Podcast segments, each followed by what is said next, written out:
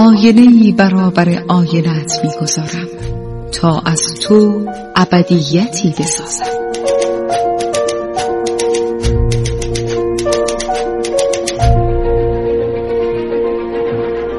تالار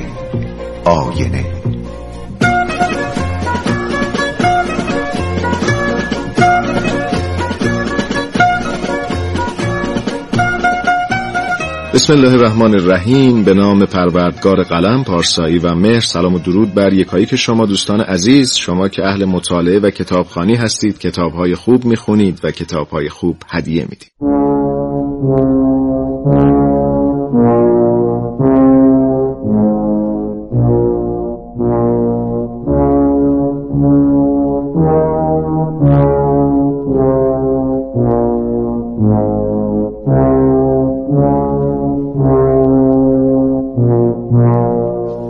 دوستان عزیزم من شهاب شهرزاد هستم و به اتفاق همکارانم عبدالله علایی و سعید مبشری در این تالار آینه در پیشگاه شما هستیم.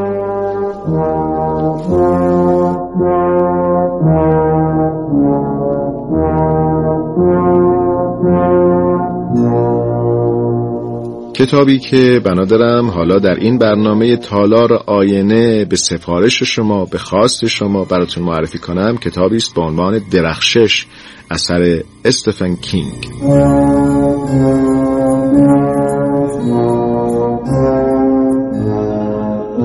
استیون ادوین کینگ زاده 1946 رمان نویس و فیلمنامه نویس آمریکایی است. خالق بیش از دویست اثر ادبی در گونه های مختلف بویژه در گونه وحشت و در گونه خیال پردازانه. رمان های کینگ چنان با استقبال از طرف خواننده ها روبرو شده که در یک زمان کوتاهی آثار او به سینما راه پیدا کردند. کری اولین کتاب چاپ شده استفن کینگ بود. این کتاب به قدری مورد استقبال قرار گرفت و پرفروش شد که کینگ رو به عنوان نویسنده پرفروشترین کتابهای گونه وحشت و حتی پرفروشترین کتابهای عصر مدرن در 45 سال گذشته معرفی کرد.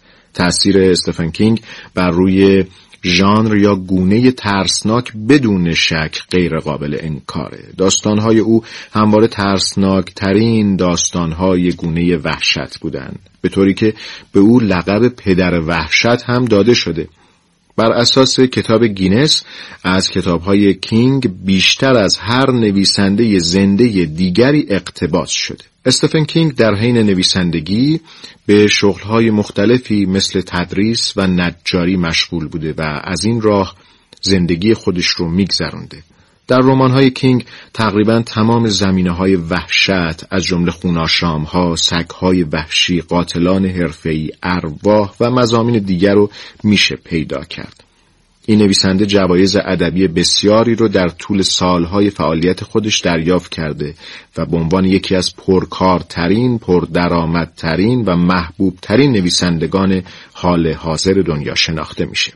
استفن کینگ درباره نویسندگی و زمانی که برای نویسندگی اختصاص میده در جای گفته روزانه زمان مشخص و نسبتا طولانی رو به این کار اختصاص میدم و به اون به عنوان یک شغل واقعی نگاه می‌کنم. تقریبا تمامی کتاب های کینگ حداقل یک جایزه ادبی رو از آن خودش کرده. جایزه هایی چون جایزه برامستوکر جوایز فانتزی اوارد جایزه انجمن فانتزی انگلستان جایزه ادگار جایزه ملی کتاب و جوایز مختلف دیگه مثل جایزه او هنری که نام نویسنده آمریکایی است.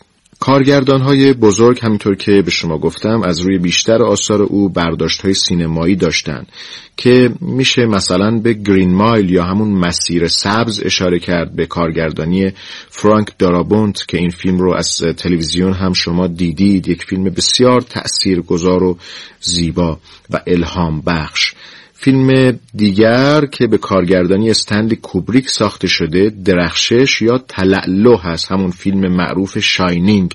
درخشش یا تلعلو فیلمی در سبک ترسناک و در این حال روانشناسانه است. این فیلم محصول آمریکاست و در 1980 ساخته شده و در اون بازیگرانی مثل جک نیکلسون و شلی دوال به ایفای نقش پرداختند. استفن کینگ این رمان رو یعنی درخشش رو در سال 1977 نوشته و با الهام از سطری از ترانه کارمای شخصی اثر جان لنون ترانه سرای بریتانیایی اون رو نامگذاری کرده.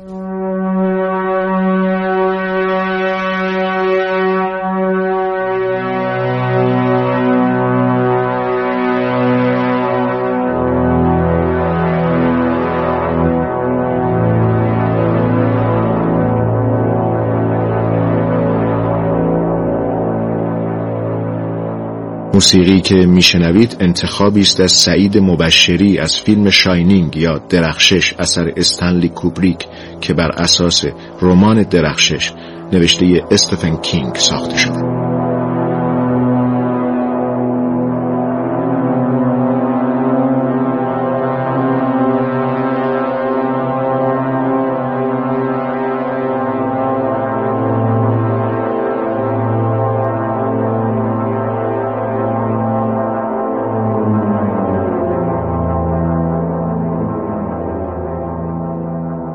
از آثار کینگ میشه به قبرستان حیوانات خانگی، مرگ جک همیلتون در قتلگاه و مرد کتشلوار مشکی و همینطور 1408 اشاره کرد.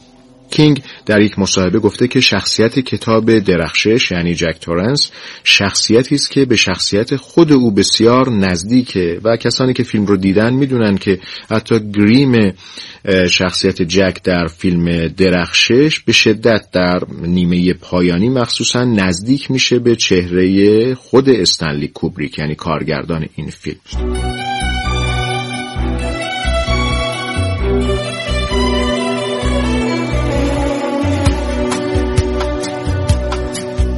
هرچه بیشتر مطالعه کنیم در میابیم که هیچ نمی‌دانیم.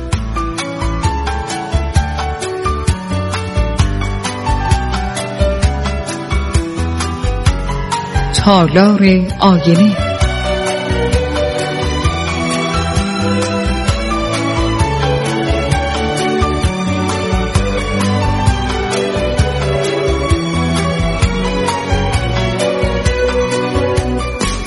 در دورانی که کینگ مشغول نوشتن کتاب درخشش بوده به تازگی از بند اعتیاد رها شده بوده و به همین دلیل تجربه شخصی خودش تاثیر زیادی در شخصیت جک داشته. درخشش یک اثر روانشناختی است که نشون میده چطور شخصیت خوب و انسانی یک فرد معتمد در مقام یک همسر و پدر می‌تونه فرو بپاشه و تبدیل بشه به حیولای غیر قابل وصف. این اثر هشدار میده که هر انسانی می‌تونه یک شخصیت خوابیده و مخفی داشته باشه. مانند روند تغییر شخصیت جک به عنوان یک نویسنده به یک قاتل غیر قابل توقف. استفن کینگ این رمان رو به پسر خودش تقدیم کرد.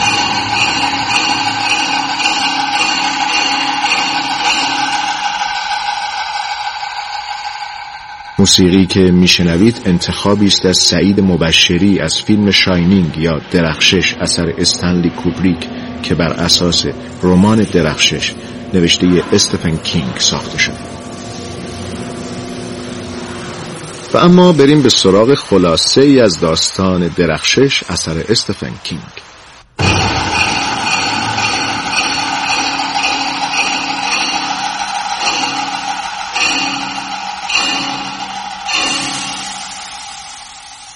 داستان درخشش درباره مردی به نام جک تورنسه که معلم ادبیات بوده و به تازگی به خاطر درگیری و زد و خورد با یکی از همکارانش اخراج شده و بیکار. و همینطور به تازگی اعتیاد به الکل رو کنار گذاشته.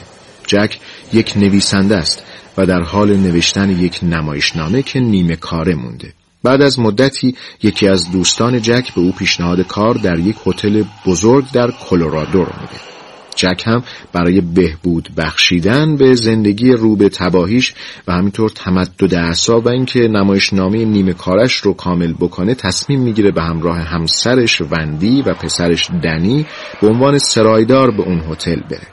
این هتل در جایی است که فصل زمستان به علت بارش سنگین برف تعطیل میشه و راه های ارتباطی با اونجا به طور کامل قطع میشه و جک به همین خاطر محیط اونجا رو برای خودش مناسب می‌بینه. وقتی تمام کارکنان هتل مشغول جمعآوری وسایلشون هستن تا اونجا رو ترک بکنن جک و خانوادش وارد اونجا میشن و مدیر هتل وظایف جک رو برای نگهداری از هتل به او گوشزد می‌کنه. در بین کارکنان هتل مردی به نام هالوران که آشپز اونجاست وجود داره که دارای نیروی مافوق طبیعیه و از حس ششم بالایی برخورداره. همینطور دنی یعنی پسر جک دارای همین نیروی ماوراییه. یعنی چیزهایی رو می‌بینه و چیزهایی رو میشنوه که دیگران قادر به دیدن و شنیدن اونها نیستند.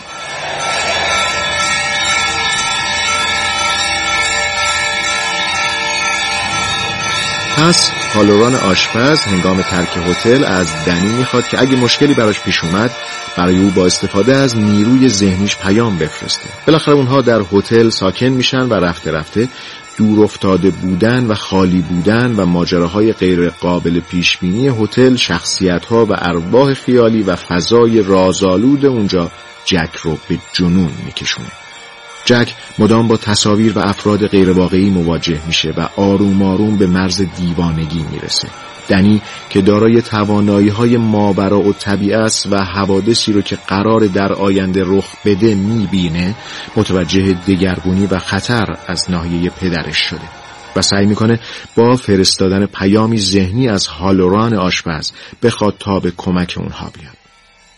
هالوران مانند دنی دارای نیروی درخشش بنابراین پیام های ذهنی رو دریافت می‌کنه و تقاضای کمک دنی رو می‌گیره و با عجله به سمت هتل راه میافته. در این گیرودار جک که تعادل روانی خودش رو کاملا از دست داده در صدد کشتن همسر و فرزند خودشه و می‌خواد به هر شکلی که شده اونها رو نابود کنه و حتی همسرش رو با ضربات چوب زخمی می‌کنه و به دنبال پسرش که در جایی پنهان شده میگرده. بالاخره هالوران با سختی زیاد خودش رو به هتل میرسونه و متوجه قضیه میشه اما جک او رو هم مصدوم می‌کنه.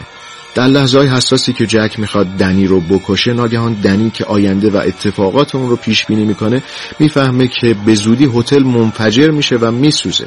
پس به کمک هالوران و همراه مادرش از هتل خارج میشن و در یک لحظه به علت انفجار مشعل گرمایش مرکزی هتل اونجا منفجر میشه و جک که در هتل بوده هم در میان آتش میسوزه و میمیره و دنی و مادرش و هالوران موفق میشن از اونجا سالم فرار کنن.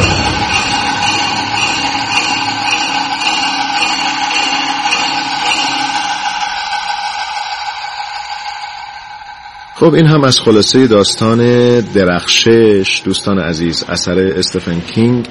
و برای شما حالا اگر فیلم رو دیده باشید فیلم استنلی کوبریک رو که بر اساس همین اثر ساخته شده ممکنه جالب باشه که برخی از رویدادها و اتفاقات به گونه دیگر رقم خوردن. بنابراین خود استفن کینگ معتقده که اقتباس استنلی کوبریک اقتباس وفادارانه ای نیست. اما در اینکه اثر کوبریک یک اثر سینمایی بسیار دیدنی است هم شکی وجود نداره. و اما با یکی دو جمله از کتاب این برنامه تالار آینه رو هم تمام می‌کنیم. یک هنرمند واقعی باید زجر بکشد. این جمله از کتاب درخششه و همینطور همه ما کمی دیوانگی در خودمان ذخیره داریم. این هم جمله دیگری از کتاب استفن کینگ. سپاسگزارم از اینکه همراه بودید با تالار آینه. دست مهربان خدای بزرگ یاورتون.